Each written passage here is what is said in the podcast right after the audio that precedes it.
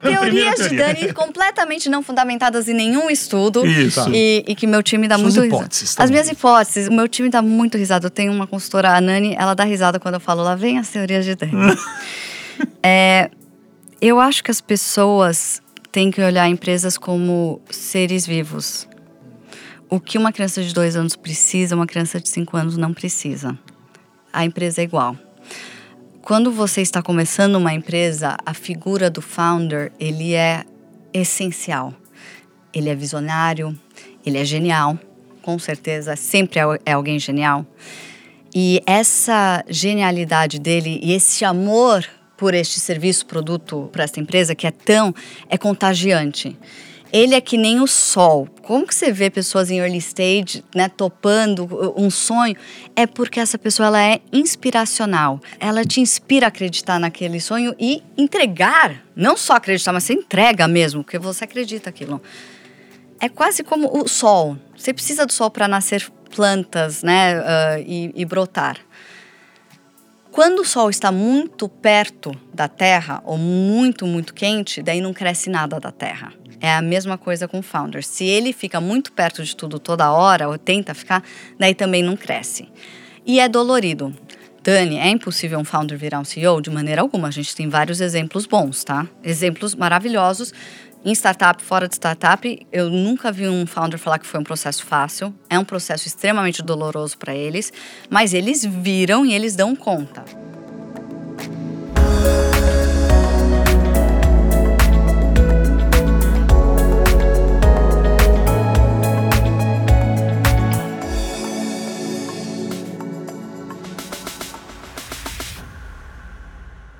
Nossa convidada é uma pessoa inquieta de carreira nada linear. Formada em arquitetura e urbanismo, iniciou sua carreira no escritório Aron Corren, mas já decidiu abrir seu próprio escritório de arquitetura de interiores. Em 2015, foi para Londres complementar seus estudos e, após um ano, retornou com uma decisão clara de mudar sua carreira e trabalhar mais com pessoas. Com o lado geek, nerd sempre presente, trouxe aqui um, um bonequinho do Yoda para fazer companhia para ela enquanto ela fala, porque ela é super fã de Star Wars.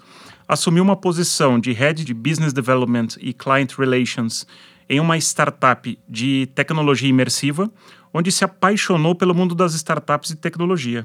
Em 2019, topou um novo desafio, então eu já vi que ela tem ciclos.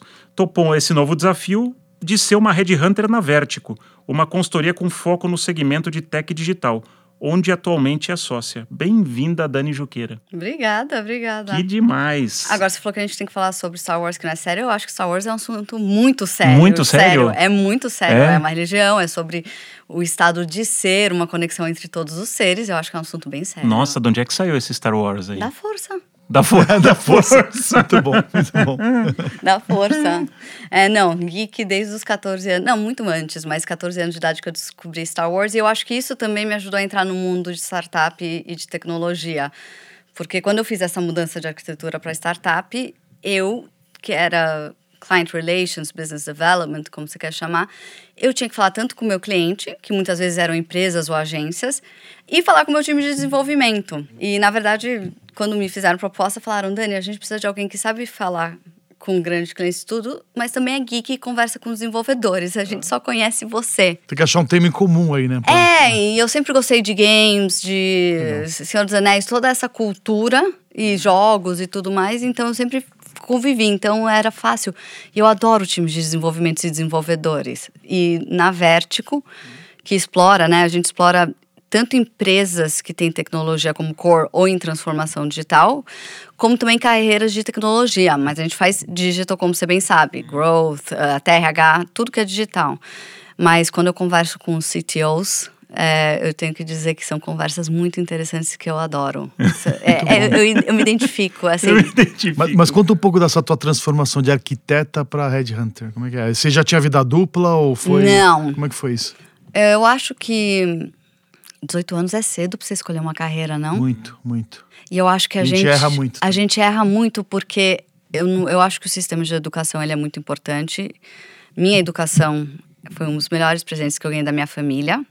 Ah, e eu acho isso muito importante, mas a gente está limitado no que se aprende na escola. Então, a não sei que você tenha um chamado, tipo, vou ser médico porque eu quero salvar vidas, que é extremamente valioso.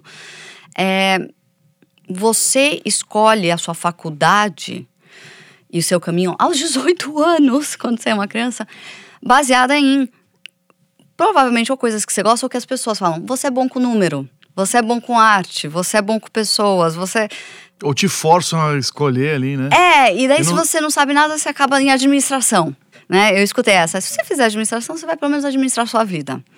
E eu gostava de arte, mas me dava bem em algumas ciências. E para mim, a arquitetura parecia onde a arte encontrava ciências, né? Era uma arte estruturada.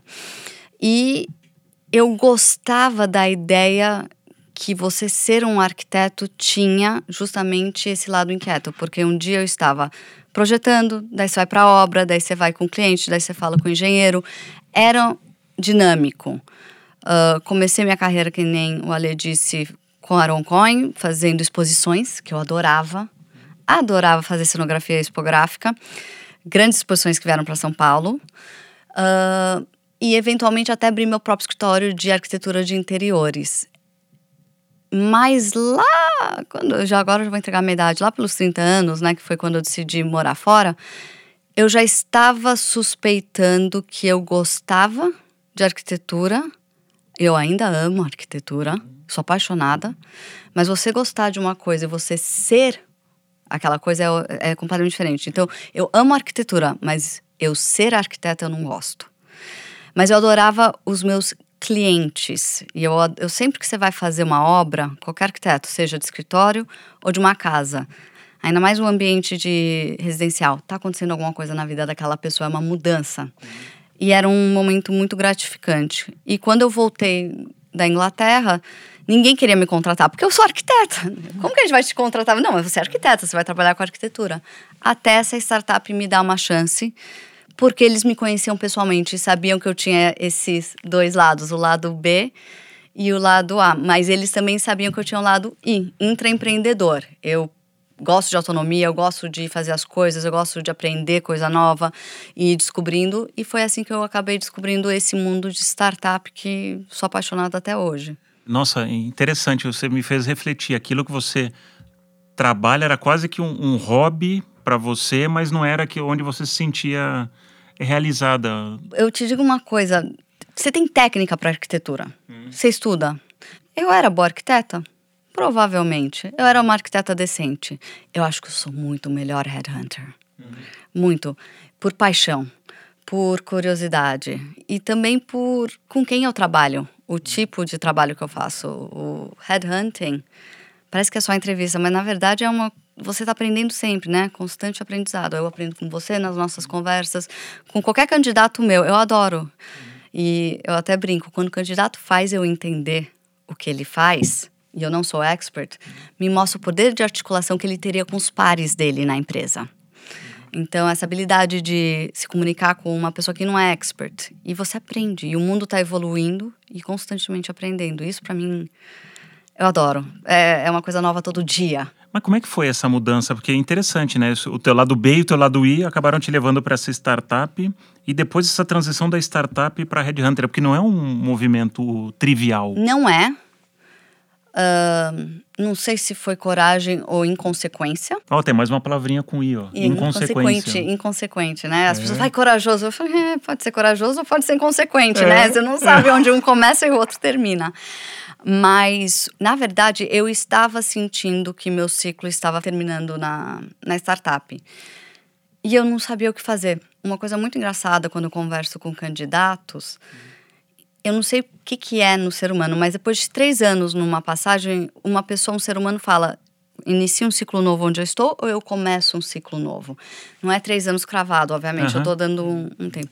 E eu acho que eu estava nesse entre ciclos que eu falo.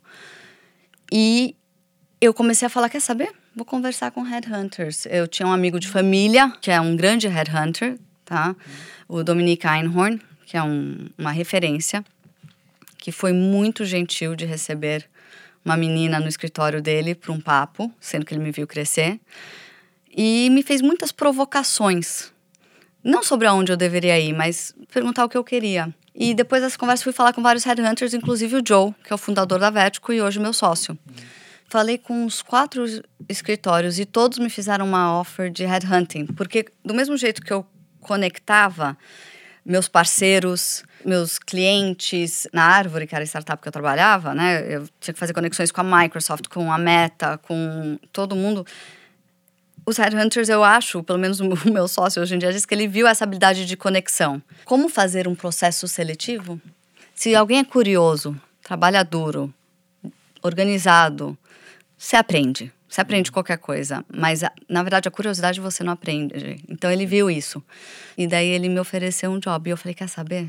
É uma chance de eu ficar na, numa startup e continuar conectando pessoas. Tem o lado romântico, para mim, que é o lado de aprender coisa todo dia. Tem isso. Tem o lado de você ter um impacto na vida das pessoas quando alguém tá querendo fazer uma mudança e você finalmente acha a vaga correta para a pessoa e isso não acontece de primeira. Eu tenho um candidato que demorou dois anos e meio para achar a vaga correta para ele. É muito gratificante. Tem o um lado difícil? Tem. Daí é uma coisa que a gente fala: todo job vai ter o lado difícil, vai ter alguma coisa que você não gosta, alguma coisa que você não é maravilhoso. Eu acho que o pulo do gato são duas coisas para mim hoje em dia. Número um, descobrir o quanto que você aguenta essa coisa que você não gosta e achar ferramentas e, e jeitos de você conviver.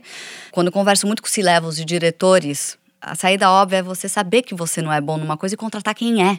E você se dá com essa pessoa que é. E a outra coisa que eu acho importante, pelo menos para mim, é com quem que você está trabalhando. Porque quando chega problema com o cliente, o que você não gosta de fazer, quem está do seu lado para resolver o problema é muito importante. E isso foi o que eu encontrei nos meus sócios e na Vertigo. Então, eu ainda converso com muitas pessoas, qualquer pessoa que. Eu não sei, pode existir um emprego melhor para mim aí. Eu aceito as conversas, mas as pessoas é muito importante para mim. Pensando no mundo tech, tá? De tecnologia e tudo mais. A gente fala de gostar de coisas, saber lidar com as coisas que eu não gosto, hard skills, soft skills, perfil de liderança. O que é diferente no mundo tech? O mundo mais tecnológico das empresas que você lida no dia a dia, tem diferença versus empresas mais tradicionais? Tem a diferença estrutural entre as empresas, né? Que empresas corporativas são mais eh, burocráticas, processuais, e empresas de tecnologia são, de acordo com o método, mais ágeis, por causa do jeito que as pessoas dentro dessa empresa pensam.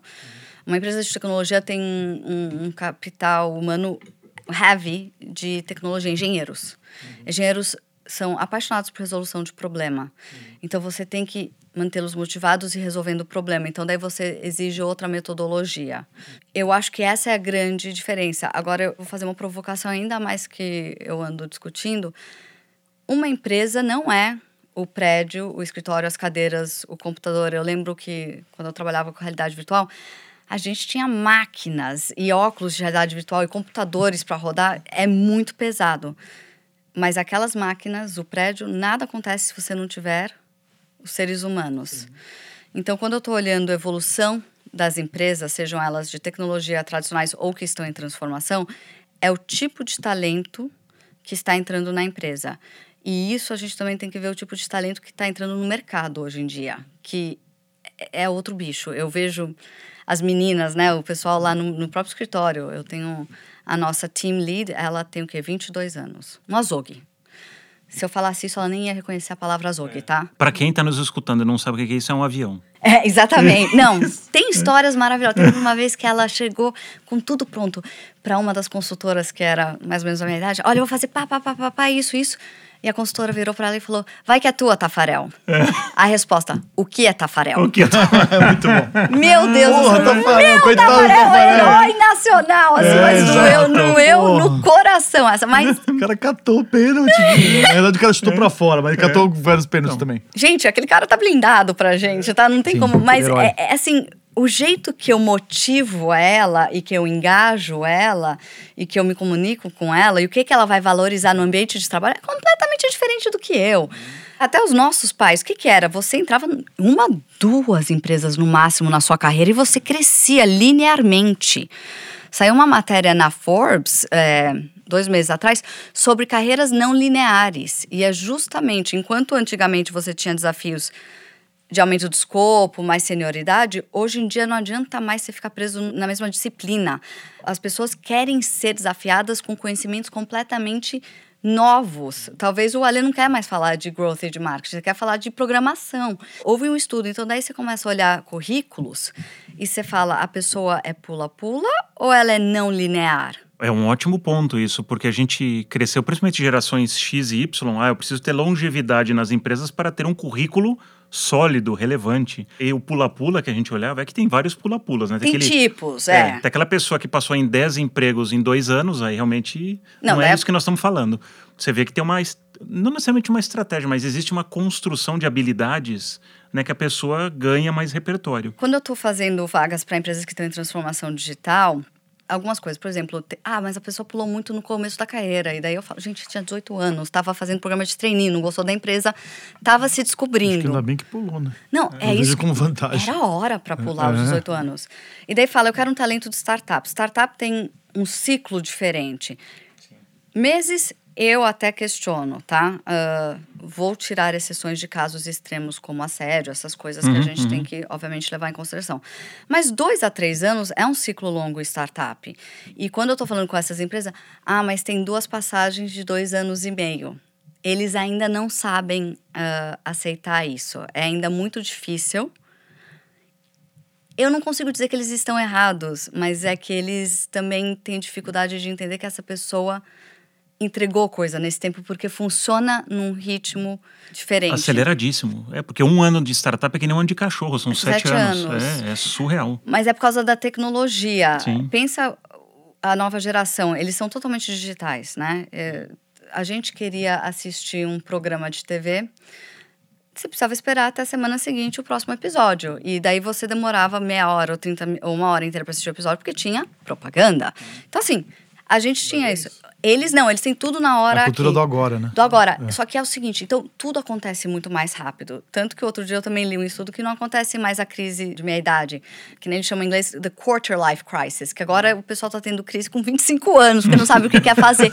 Mas porque tudo é muito acelerado, então eles vivem muitas emoções e muitas coisas mais rápido. Nossa, e não é maluco isso? Porque tem uma, gera uma ansiedade, porque né, as gerações mais velhas já vivem essa ansiedade, porque a gente, falando um pouco, eu queria abordar o tema felicidade e trabalho, porque a tua construção até de mudanças foi muito em busca né, disso, Foi. do, de você conectar com eu gosto de pessoas, eu quero trabalhar com alguma coisa que eu esteja totalmente conectada a isso. E a gente aprendeu na geração X e Y, acho, a perdurar. Eu precisava ser resiliente. Então, né, a gente teve carreiras longevas na Diageo. Eu fiquei lá nove anos. Quanto tempo você ficou? Em dois capítulos, quase 20. Na Quase indústria 20. de bebida. É, então, você fala, nossa, Mas fazendo coisas diferentes, né? acho que lá a gente foi uma passagem, pelo menos para mim, muito feliz. Acho que o Edu, na maior parte dos momentos, também bastante feliz. Mas com certeza houve momentos onde a gente, nossa, sabe que você não está tão realizado e você fala, mas eu preciso ficar porque eu preciso ter resiliência, porque eu preciso, né? Mas isso é importante, Ale, eu acho que talvez isso é o downside da geração de hoje. É o ponto de equilíbrio, gente, que é a coisa mais difícil na vida é achar equilíbrio entre as coisas. Extremos não são saudáveis. Equilíbrio é a coisa mais difícil e a mais importante. Eu sou de resiliente. Tem dias que eu quero chorar, todo mundo quer.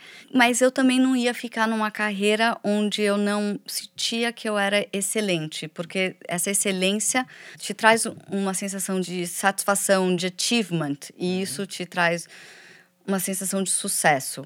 A minha geração. A nossa geração, provavelmente. A nova geração é completamente diferente. O que que é sucesso para eles?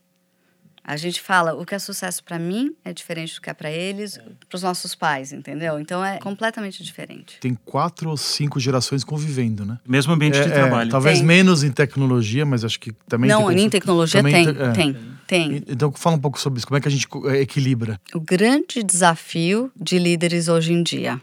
O grande desafio. Enquanto antigamente você fazia gestão de times era só processos e essa era a regra e tudo, e vocês vão ter a meta e vocês vão bater a meta e é essa. Hoje em dia já não adianta mais isso. Vai ter pessoas que sim, funcionam assim. Uh, vai ter pessoas que você precisa conversar, que você precisa entender o emocional, precisa se sentir segura. Isso não é pautado em pesquisa, Edu, tá? Não é, isso é pautado em não sei quantas mil entrevistas que eu tive nos últimos quatro anos. Entendi. Que quando eu pergunto para um líder, como que você motiva seu time e você mantém ele engajado? Qual que é, né? Como que você, como que seu time se descreveria, te descreveria? e você começa a escutar a mesma coisa dita de maneira diferente, você começa a entender que é verdade. E é justamente sobre a gestão tailor-made. Então, conta as coisas que você escuta assim, fala um pouco pra gente do. Tem uma dificuldade. Matizes, assim, é, né? tem, tem assim, a dificuldade de como que você faz gestão do seu time, que é como identificar cada perfil. Um engenheiro, eu, eu, conheço engenheiros que são mais matemáticos, eles fazem os testes, os assessments, o MBTI, para ter os dados, para entender, e eles fazem esse tailor-made. Tem gente que gosta de ir no relacional, almoça, faz happy hour. Tem gente que não quer ter o relacional, tem gente que quer o desafio, tem gente que é competitivo, então você tem que impor, sabe, fazer uma gamificação legal. E na hora que você identifica o jeito, daí você começa a ter uma gestão mais tailor-made. Uhum. Como se isso já não fosse complexo o suficiente, você daí tem que pegar isso e transformar em, em uma massa de informação, dados, para apresentar para o seu gestor, seus pares e o conselho e poder afetar as métricas e receita da empresa. Então, tipo assim, é para cima e para baixo para o lado. Então, o líder hoje em dia não é só mais liderar o time, é fazer todo esse 360 que a gente... Essa costura. Essa costura. Eu tinha um, um CTO, é uma história famosa, né, que eu conto, acho que eu já até contei para você. Eu tinha um, um CTO na, na minha startup. Um dia eu estava chorando de manhã. E ele foi pegar café, ele passou na frente da minha mesa, ele olhava, achou que eu tinha terminado o namoro, voltou para a mesa dele, voltou para pegar uma água, pergunto, finalmente ele sentou do meu lado e falou: "Dani, tá tudo bem?" E eu respondi: Não, porque o computador já travou cinco vezes e eu perdi o e-mail e tudo. Ele olhou para mim e falou: Você tá chorando por causa do computador? Não é possível. O computador tem input e output. Tipo, você lida com o ser humano, você fala com o nosso cliente, você fala com o nosso CEO, você fala comigo, você fala com o meu desenvolvedor. Todo mundo quer uma coisa diferente, se o nosso CEO quer implementar de outra maneira. E você tá sempre sorrindo. O ser humano é muito mais complexo do que uma máquina. E, então eu admiro muito os gestores que conseguem fazer a gestão destes seres, que nem dizia meu CTO. Você vai por um input, primeiro você não sabe qual que é o output e se é que vai ter output, se entendeu? vai ser processado do jeito que você É, imaginou. é, é. né? O ser humano é uma caixinha, então é faci... eu acho isso fascinante. Mas não é interessante, porque a gente está falando aqui, né, muito, até os perfis de liderança, cada vez mais são valorizados os soft skills, que eu prefiro chamá-los de people skills. E para mim tem um paradoxo, porque as empresas ainda seguem investindo muito mais nos hard skills. Porque eu acho que é uma evolução. Quando você está olhando a evolução de um profissional de tecnologia, e a gente está fazendo uma vaga, não que eu, que eu faço, mas de desenvolvedor, a entrega e a avaliação deste profissional vai ser na habilidade técnica dele, no código. Resolução de problema é hard skills. Conforme você vai crescendo, e se é que você assume uma carreira de gestão, até a carreira de tecnologia tem o arquiteto ou staff engineer que não tem gestão, mas ele lidera por influência, ele faz uma liderança inspiracional. Daí começa a chegar mais soft skills. E, eu falo que quando eu vou fazer uma vaga muito sênior, um C-level, um diretor, é menos sobre os hard skills e é mais sobre a, eu não vou nem falar soft skills, a personalidade da pessoa. Porque essa pessoa vai ter que se dar com um hiring manager, com seus pares, ela precisa complementar. Se, até olhando um quadro, comercial e marketing, né? Que é uma dupla que, em geral, a carne e unha. Se tem um, um Chief Commercial Officer que é muito duro, você precisa que o Chief Marketing Officer seja um pouquinho mais suave, porque os times vão ter essa interação.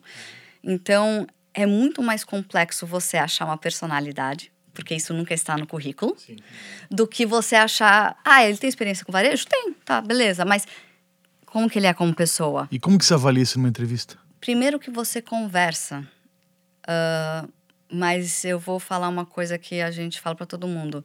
Se um headhunter fala que ele consegue avaliar uma personalidade em uma hora de entrevista, só se for este cara aqui, tá? O Yoda. Eu estou apontando O para Yoda Yoda. é fácil, o ele, Yoda é fácil. ele sabe tudo da Mas ele errou também com o Darth Vader lá, aquele também. Mas o Anakin era bom, o Darth Vader não era. Ah, Não vai, não entra, não entra nessa discussão. Não vai, quieto. Vai perder, vai perder. Vai perder essa discussão comigo. Mas assim, ninguém tem esse poder, ninguém tem. É bola de cristal, né? Não é. O que você consegue entender é o jeito que a pessoa traz as histórias. Por exemplo, eu sei que uma cultura de uma empresa valoriza perfis analíticos. Essa pessoa traz muito números quando ela está te contando uma história. Entendeu? É é esse tipo de sutilezas. Agora, conhecer a personalidade mesmo, eu até acho, assessments são legais, mas não são 100%.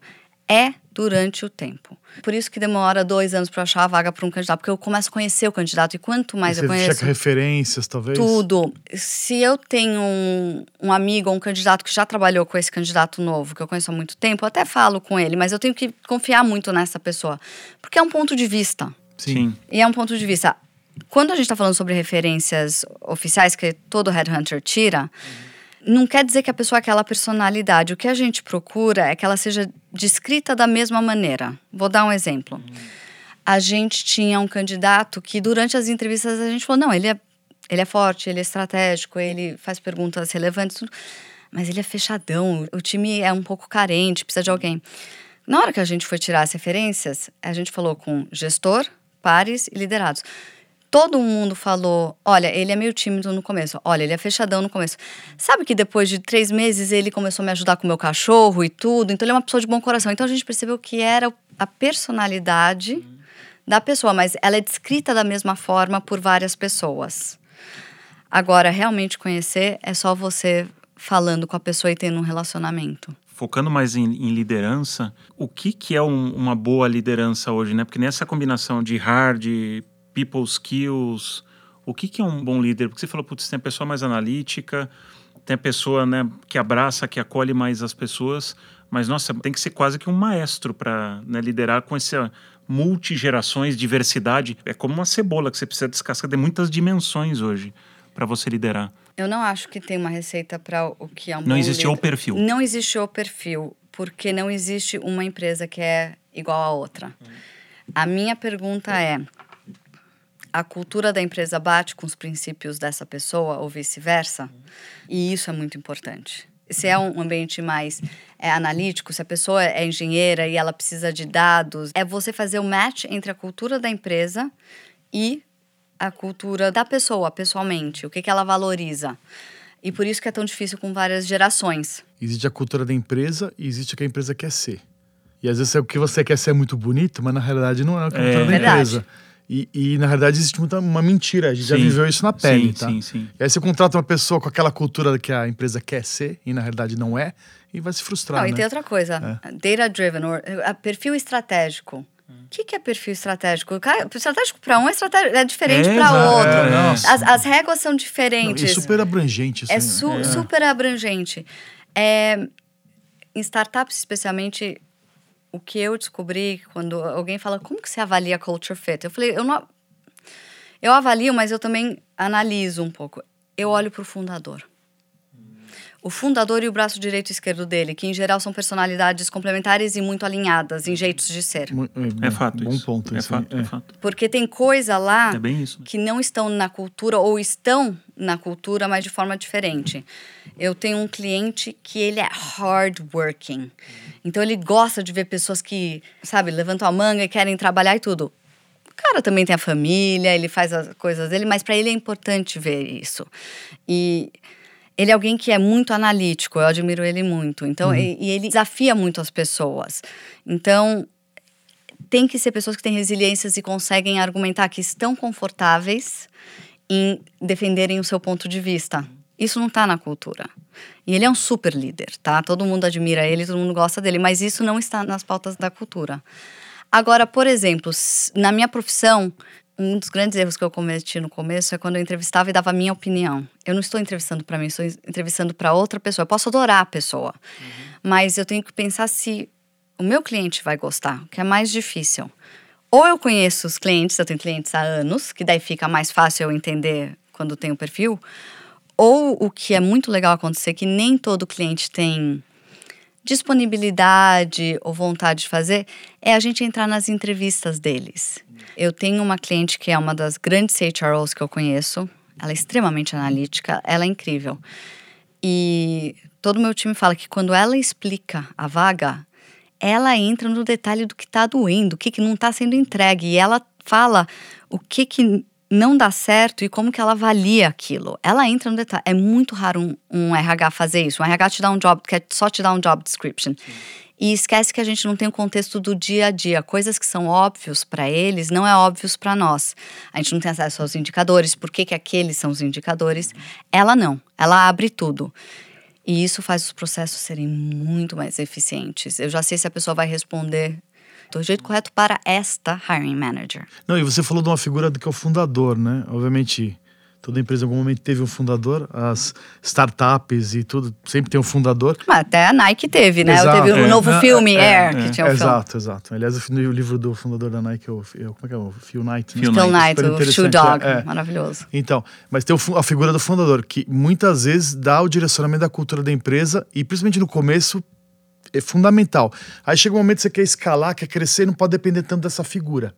E aí tem aquela história, a empresa quer ser isso, mas tem o fundador ali. E tem um conflito, né?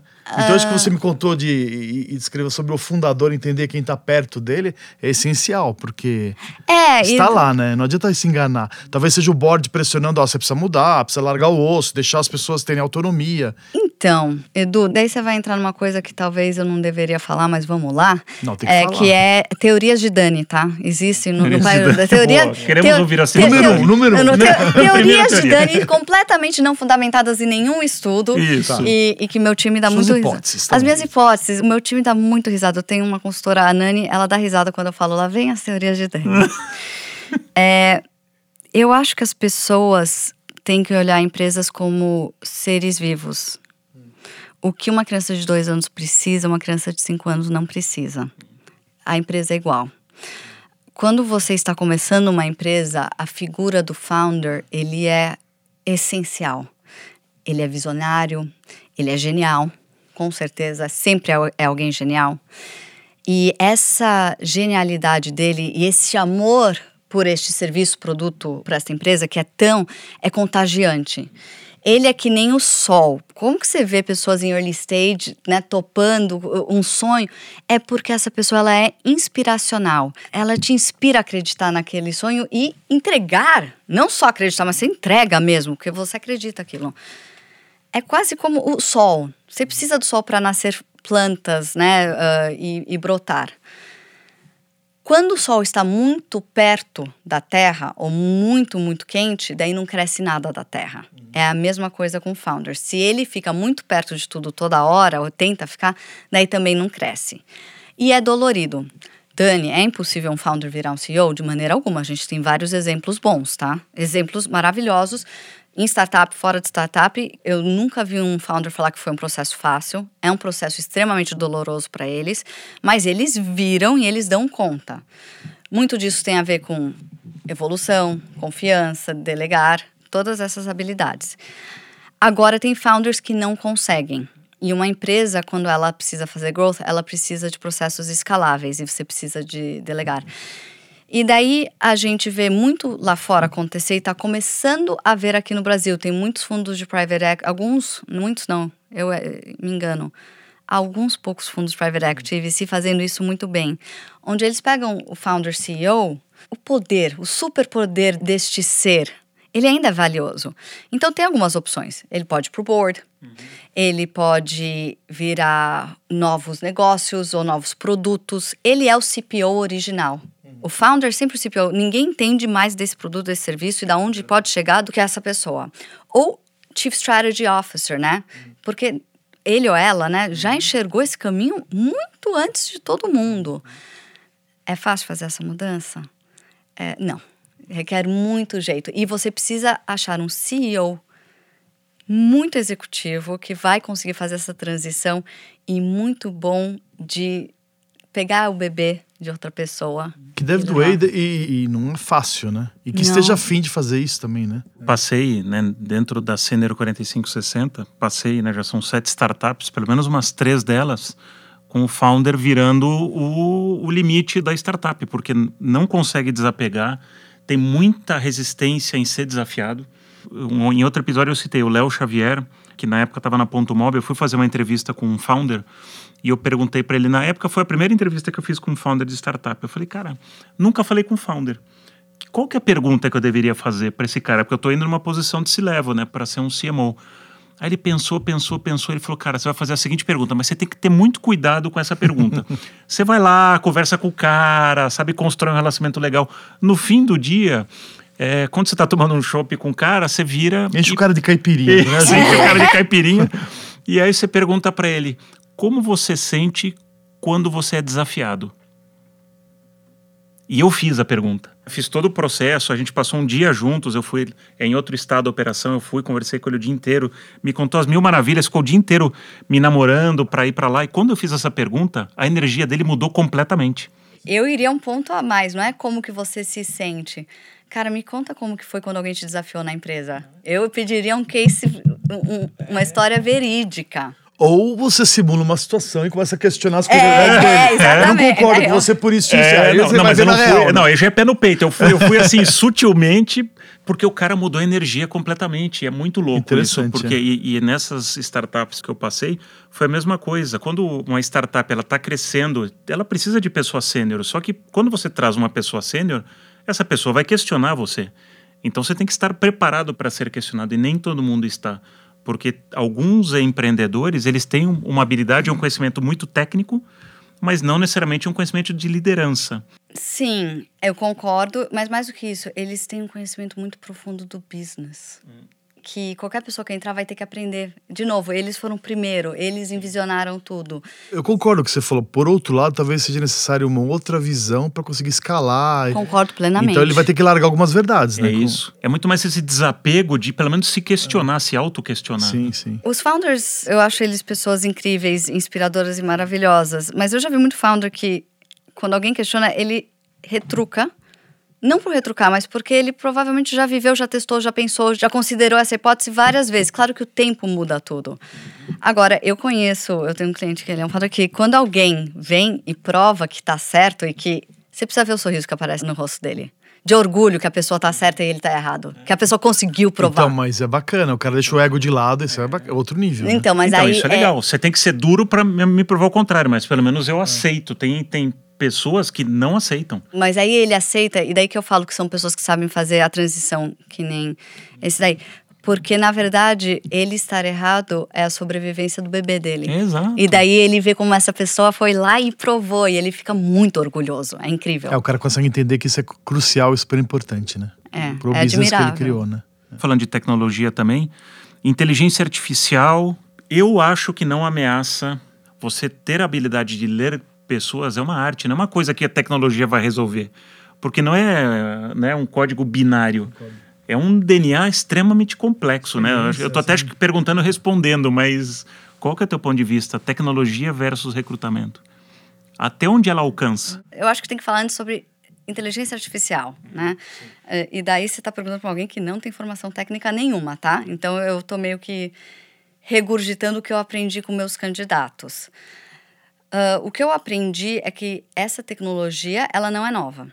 Ela existe desde a década de 60, mais ou menos. Ela não é nova. O que está mudando é o poder computacional e a usabilidade, a interação, né? Eu acho que quando a gente. E ser olha... acessível, né? É a democratização, é porque hoje está na mão de todo mundo. O chat quando... GPT está na mão de todo mundo. Mas o que, que o chat GPT fez de incrível? Não foi a inteligência, não foi nem um banco de dados, porque uhum. quando a gente olha a board do Google, tem cinco anos de dados e eles têm dois. Onde que eles acertaram? É a interface. Hum. Quer dizer, olha como é que é. Não, não foi nem o, o Quer dizer, eles estão evoluindo agora e tudo, mas a sacada foi a interface. Quando a gente olha para uma inteligência artificial, e eu vou falar aqui dois termos para qualificar uma inteligência artificial que é um pouco. É, as pessoas ficam um pouco assustadas, que é, é um ser vivo, no sentido que ela evolui ela não é uma adulta, ela é uma criança de dois anos, um ano e meio. Ela ainda tem que crescer e aprender e evoluir muito, e isso vai ser muito dolorido para ela. Então, do mesmo jeito que, né, eu acho que quando você é uma criança, você tem seus pais que né, são responsáveis por vocês, os seres humanos são responsáveis por a inteligência artificial.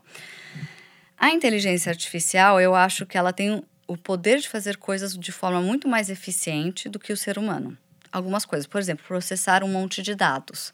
Com certeza. Isso ela faz. Automações, ela faz muito melhor. Tem uma teoria de que o computador mais potente no mundo é o cérebro humano, né? É corrente elétrica que acontece aqui dentro. Então a gente tem um computador dentro de nós. Eu acho fascinante fico super animada. Eu uso o ChatGPT não para fazer pesquisa, mas para automações, que ajuda bastante. Porém, eu estou muito animada no poder de processamento de dados do AI. Então, por exemplo, hoje em dia a gente tem um grande banco de dados quase central no mundo de pessoas que é o LinkedIn. Tá? Maravilha, né? O ChatGPT, Microsoft, LinkedIn, Microsoft, eu já estou super animada. E o, o, LinkedIn até então tinha APIs de integração com alguns sistemas de recrutamento de ATS, que extraem os dados. É, não era 100%, por isso que eu estou animada para ver como que eles vão fazer. Eu acho que uma AI, ele consegue olhar por 100 páginas de LinkedIn e achar candidatos que tiveram passagem por varejo muito mais rápido do que eu. E não só porque eu sei o nome das empresas, ele pode até saber nomes de todas as empresas e conectar. Ah, essa empresa é conectada com o quê? Ou, por exemplo, se eu vejo que alguém tem nos skills Magento. Se você não sabe que Magento é um software para e-commerce, você não sabe que a pessoa passou por varejo. E ele tem isso muito mais automatizado e ele consegue te dar esses dados. Agora, a avaliação de senioridade, de personalidade, de tudo, isso o humano vai sempre fazer. O AI pode até ler o rosto e pegar expressões, mas a interpretação de dados é sempre humano. A AI não interpreta dados. Não, e até o próprio prompt, né? O que você pede para a inteligência artificial a qualidade da sua pergunta. Eu sempre admirei boas perguntas, né? Tem que fazer boas perguntas, cada vez mais, né? É. Até nessa seleção que você falou, se alguém é especialista em varejo, faça uma boa pergunta sobre um especialista de varejo, o que mais você quer saber, que é a qualidade da resposta vai precisar do ser humano para isso, né? Exatamente. Assim, se a pessoa gagueja, se a pessoa fala a profundidade, tem coisas do ser humano que não é só técnico, ela tem empatia, te olha no olho. Eu tenho vários amigos e amigas que têm medo. Ai, deveria parar porque vai tomar conta. Eu sou da teoria que inteligência artificial, como uma calculadora, é uma ferramenta. Minha pergunta e o que me preocupa é o usuário. Porque se o usuário quiser usar AI para fins não legais, ele vai usar. Deveria parar? Não, deveria ter regulamentação, leis, por exemplo, ai, não poderia usar em escola. Quando você é criança, você aprende matemática como? Você vai fazendo, daí você vai crescendo, você vai começando a usar uma calculadora normal. Daí você usa uma calculadora científica, uma calculadora gráfica, eventualmente você está no Excel. Ninguém hoje em dia fica fazendo só conta por cabeça, a não ser que você goste. Mas todo mundo usa ferramentas. É você ter esta regulamentação. E quando que você introduz AI? É isso, para mim é uma ferramenta. Outro ponto que eu acho que vale a gente conversar um pouco, a diferença do emprego e do trabalho. Né, a gente cresceu, acho que nós três aqui, com. Né, precisamos ter um emprego. E hoje a famosa gig economy está cada vez mais, as gerações novas, e pelo menos aqui, né, dois de nós, né, o Edu e eu, a gente hoje está nessa gig economy, muito mais em busca de um trabalho do que um emprego. Isso reflete, Dani, também nas empresas, porque a gente também vinha de ciclos longos, de C-level. Agora existe mais, ó, eu preciso de um determinado perfil, eu trago, depois terminou esse ciclo. Como é que você vê? Porque tem uma nova geração muito mais interessada em bons trabalhos, não necessariamente em fazer uma carreira no emprego. E tem também a profissão. Eu acho que é uma terceira palavra que você deveria colocar nesse mix, que é uma provocação. Porque você pode ter alguns trabalhos que compõem uma profissão uma profissão de ser um profissional do gig economy. Por que não? Eu acho que depende muito do momento e da necessidade da empresa. Vou dar um exemplo. Se você está começando um produto novo para testar, você precisa de um perfil construtor. Em geral, são pessoas que gostam de construir. Na hora que entra no BAU, né, eles se desmotivam.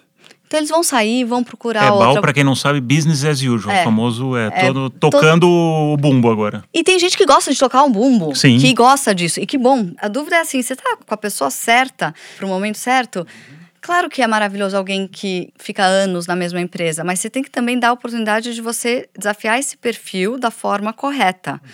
E não se apegar, putz, mas a pessoa ficou três anos e agora a gente vai ter que trocar. Eu já recebi pedidos, o Alias sabe disso, que eu estou escrevendo até sobre CTOs, né? Uma série de artigos sobre CTOs e estou explicando. Tem gente que está começando uma empresa, ah, mas eu não quero ter a dor de que as pessoas não vão gostar de gerenciar, então já quero contratar um cara sênior que faz gestão. Mas eu preciso que ele seja hands-on, eu preciso que ele code. 70% é. do tempo. Tipo, você tá Oi? pedindo. Não, não, é, então, polvo. Você quer um polvo. Não assim, existe um polvo. É, existe, talvez três pessoas, mas não é isso. Tudo bem, você precisa achar a pessoa correta para o momento correto da sua empresa. Então agora você precisa do que eu chamo de founding CTO, né? Que é o cara mão na massa. E de novo, ele também lida um time pequeno, por inspiração, porque ele tem um conhecimento técnico. E ele pode eventualmente se desafiar e desenvolver gestão e crescer com a empresa. A gente tem casos incríveis de CTOs que fizeram isso, tá? Olha o Diogo Carneiro da PicPay. Foi um dos founders e está lá há 11 anos. Ele conseguiu evoluir. E tem gente que não gosta, eu não quero fazer gestão. Uhum. E tudo bem, então ele vai fazer projetos de startups. Que é o que você falou, os builders. Os o builder, builder, o que motiva ele é construir. É construir. Não tocar depois. Ele não é um bom tocador, ele é um bom construtor. É aquela pessoa que vive sempre no, no incerto, no eu acho que o emprego, a gente usa a palavra pensando muito no aquela coisa de bater ponto é, e tudo, mas eu eu do crachá. Do crachá. Mas trabalho também é uma palavra que para mim, Dani, faz só ficar trabalhando, só trabalhando, só trabalhando. O emprego, já na minha, olha que engraçado, quando você falou emprego para mim é um lugar, é um propósito, é um dia a dia, é uma conexão, é uma construção é uma coisa maior. Eu não vou pôr tempo nisso. Eu vou falar em relacionamento. Para mim, um trabalho é a palavra é exatamente o contrário.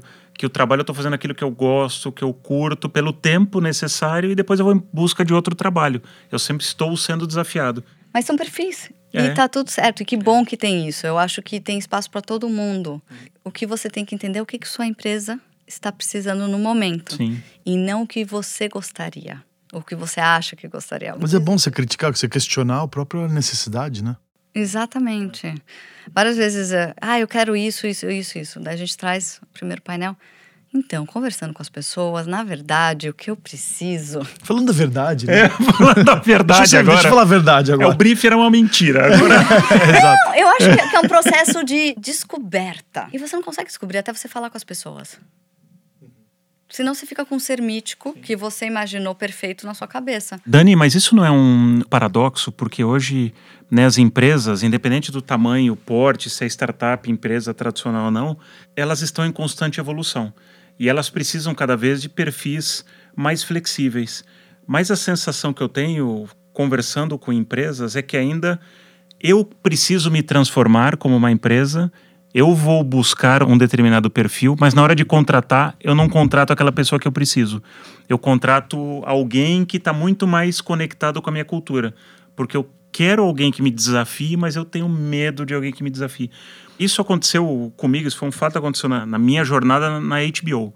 Eu fui contratado para uma missão, cheguei lá e falei, não, você pode fazer tudo desde que você não mexa em nada. Foi basicamente. Mas uh, volta àquela história do que eles desejam, mas na realidade o que. que... Isso. Agora, saindo do lado do candidato, indo para o lado das empresas, hoje todo mundo tem essa necessidade, todo CEO, toda a liderança, de mudar os negócios.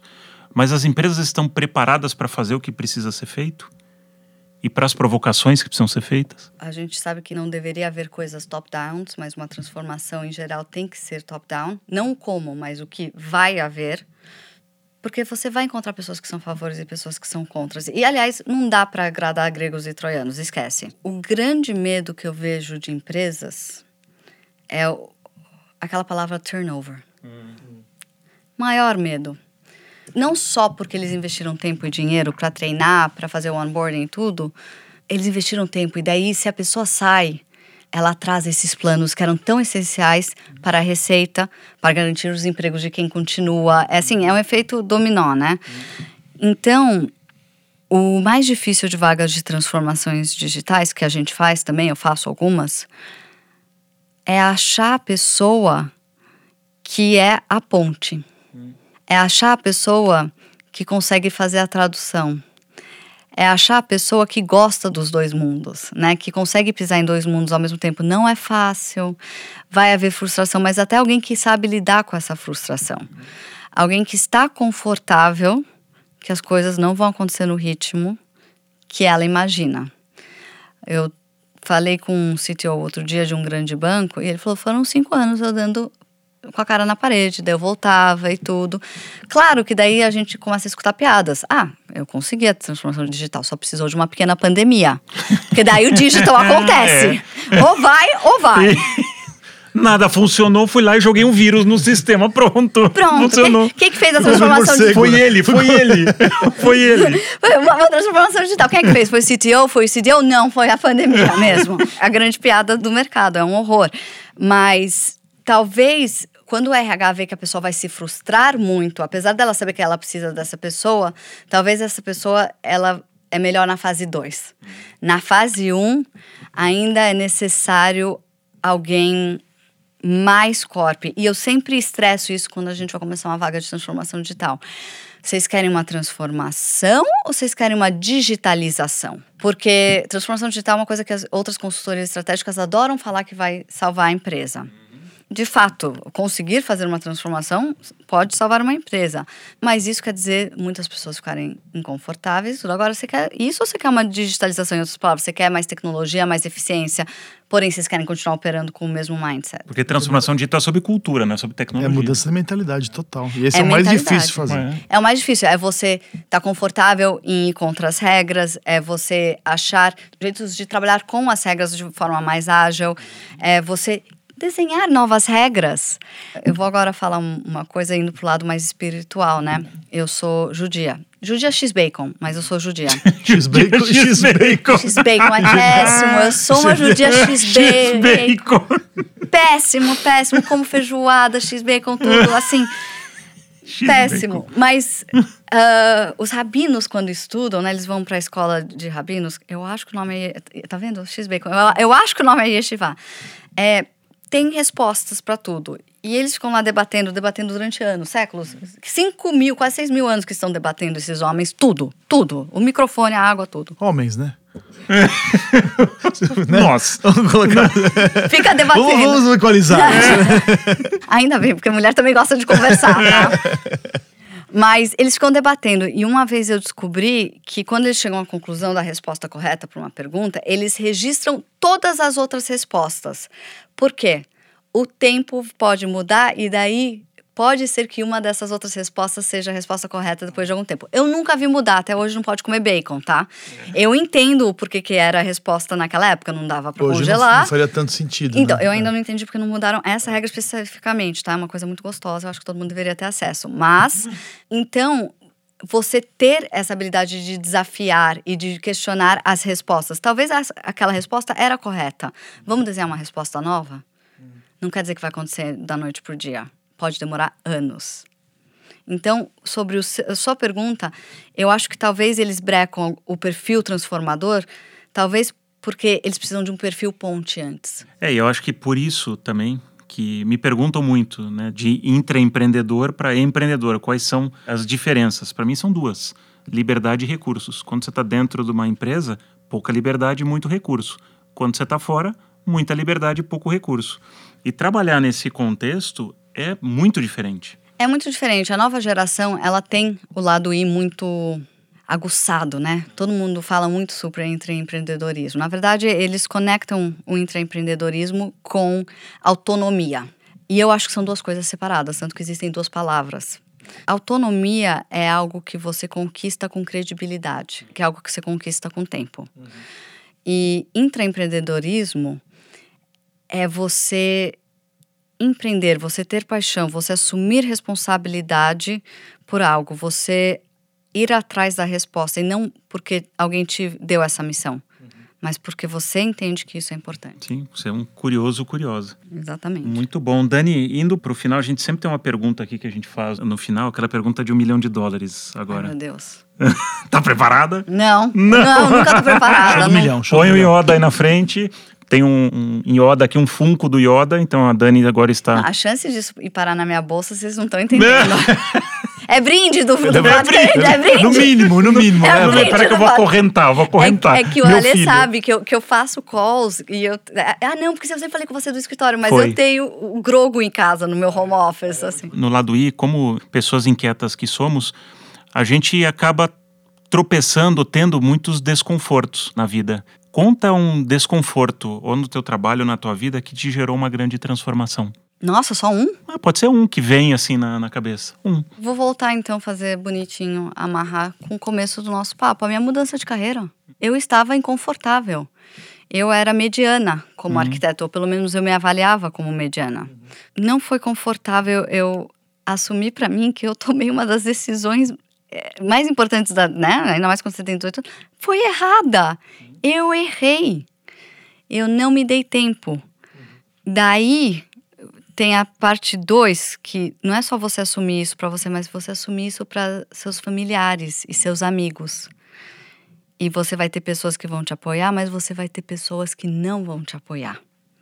Pessoas que, que vão ser contra. Meu pai, num primeiro momento, e isso já é uma coisa muito pessoal, ele foi muito contra. Ele falou, mas essa não foi a faculdade que eu paguei. Não, não foi. E, e eu falei que eu ia para uma startup e ele ficou seis meses sem falar comigo. Eu entendo o lado dele. Por acaso eu tive sorte e de novo, não sei se eu fui corajosa ou inconsequente, mas para mim era como eu tinha que fazer isso, porque senão eu não ia respirar. Era como se eu não estivesse respirando. Não era uma alternativa para mim continuar do jeito que eu estava. Eu ia murchar. Era uma planta que não estava tendo sol, não estava tendo água. E eu continuei. A minha sorte é que eu tenho um primo que na época era CEO Latam da Sony.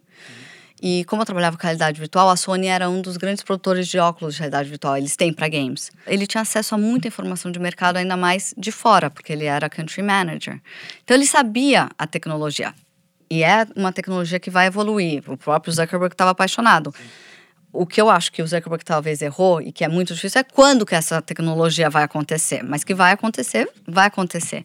Então precisou meu primo virar pro meu pai e falar: Deixa eu te explicar o que está acontecendo. Porque ele respeitava meu primo, que era um executivo de 12 anos. E agora está empreendendo, tá? Esse meu primo. Olha que interessante. E está indo super bem. Explicar. E daí foi, mas foi um grande desconforto, porque eu não queria desagradar os meus familiares. Eu não queria desagradar, mas ou eu fazia isso ou eu ia murchar. Então isso foi um grande desconforto e eu assumi, você não é a pessoa. E eu entender, eu falei, mas será que eu não gosto de arquitetura? Então quem sou eu? Eu sempre gostei de arte. É a sua identidade, como me identificar. Muito legal isso para a gente terminar, que acho que gera uma reflexão bacana para quem está escutando, né? Se você que está escutando a gente né, tá passando por um desconforto, usa isso para mobilizar não para te paralisar, né? Porque muitos desconfortos ou às vezes no medo a gente Ele assusta, né? É, ele assusta, mas não deixa. O, o, bom inquieto inquieta, ele se mobiliza, tenta. Hoje tem tantas saídas, né? Busca ajuda, conversa com as pessoas. Ela deu várias dicas, inclusive. É. Seu primo, se foi acessar alguém, conversar com o outro. Exato. Usa a tua rede, né? Usa É, sua ativa a rede. rede. E tem outra coisa também, não tenha medo de errar. A gente se apega muito a histórias de sucesso. Quantas vezes quase faliu a Apple? Entendeu? Quantas vezes a Apple quase faliu? A, a própria Nike, né? Que, então, assim, o erro faz parte. E isso é, é parte da sua história. É isso que vai fazer você chegar lá. Eu tive muito medo, não vou dizer que não. Eu teve horas que eu falei. O que, que eu Dani, fiz? Não vai dar certo. Mas estamos vivos todos aqui hoje. Deu umas tropeçadas, né? Que Ou foram super bastante. Ainda mais que eu ando de salto, eu tropeço toda hora. É, eu também. Dani, super obrigado pelo teu tempo, pelo papo delicioso. Imagina. Obrigado, eu que agradeço o convite de vocês. Obrigada. Quer saber como intraempreender, como fazer uma transformação digital, como inovar no seu negócio ou na sua empresa? Venha descobrir o livro do Lado I, Invente seu Lado I, a arte de inovar numa época de incertezas. Nesse livro, eu consolidei 25 anos de aprendizados práticos, como intraempreendedor em grandes empresas multinacionais, e também 300 conversas que eu tive com grandes lideranças pelo mercado. Vem pro Lado I, vem descobrir como intraempreender. Gostou do papo? Então siga o Lado I no Instagram e no Facebook. Vamos continuar a conversa por lá. Até o próximo episódio.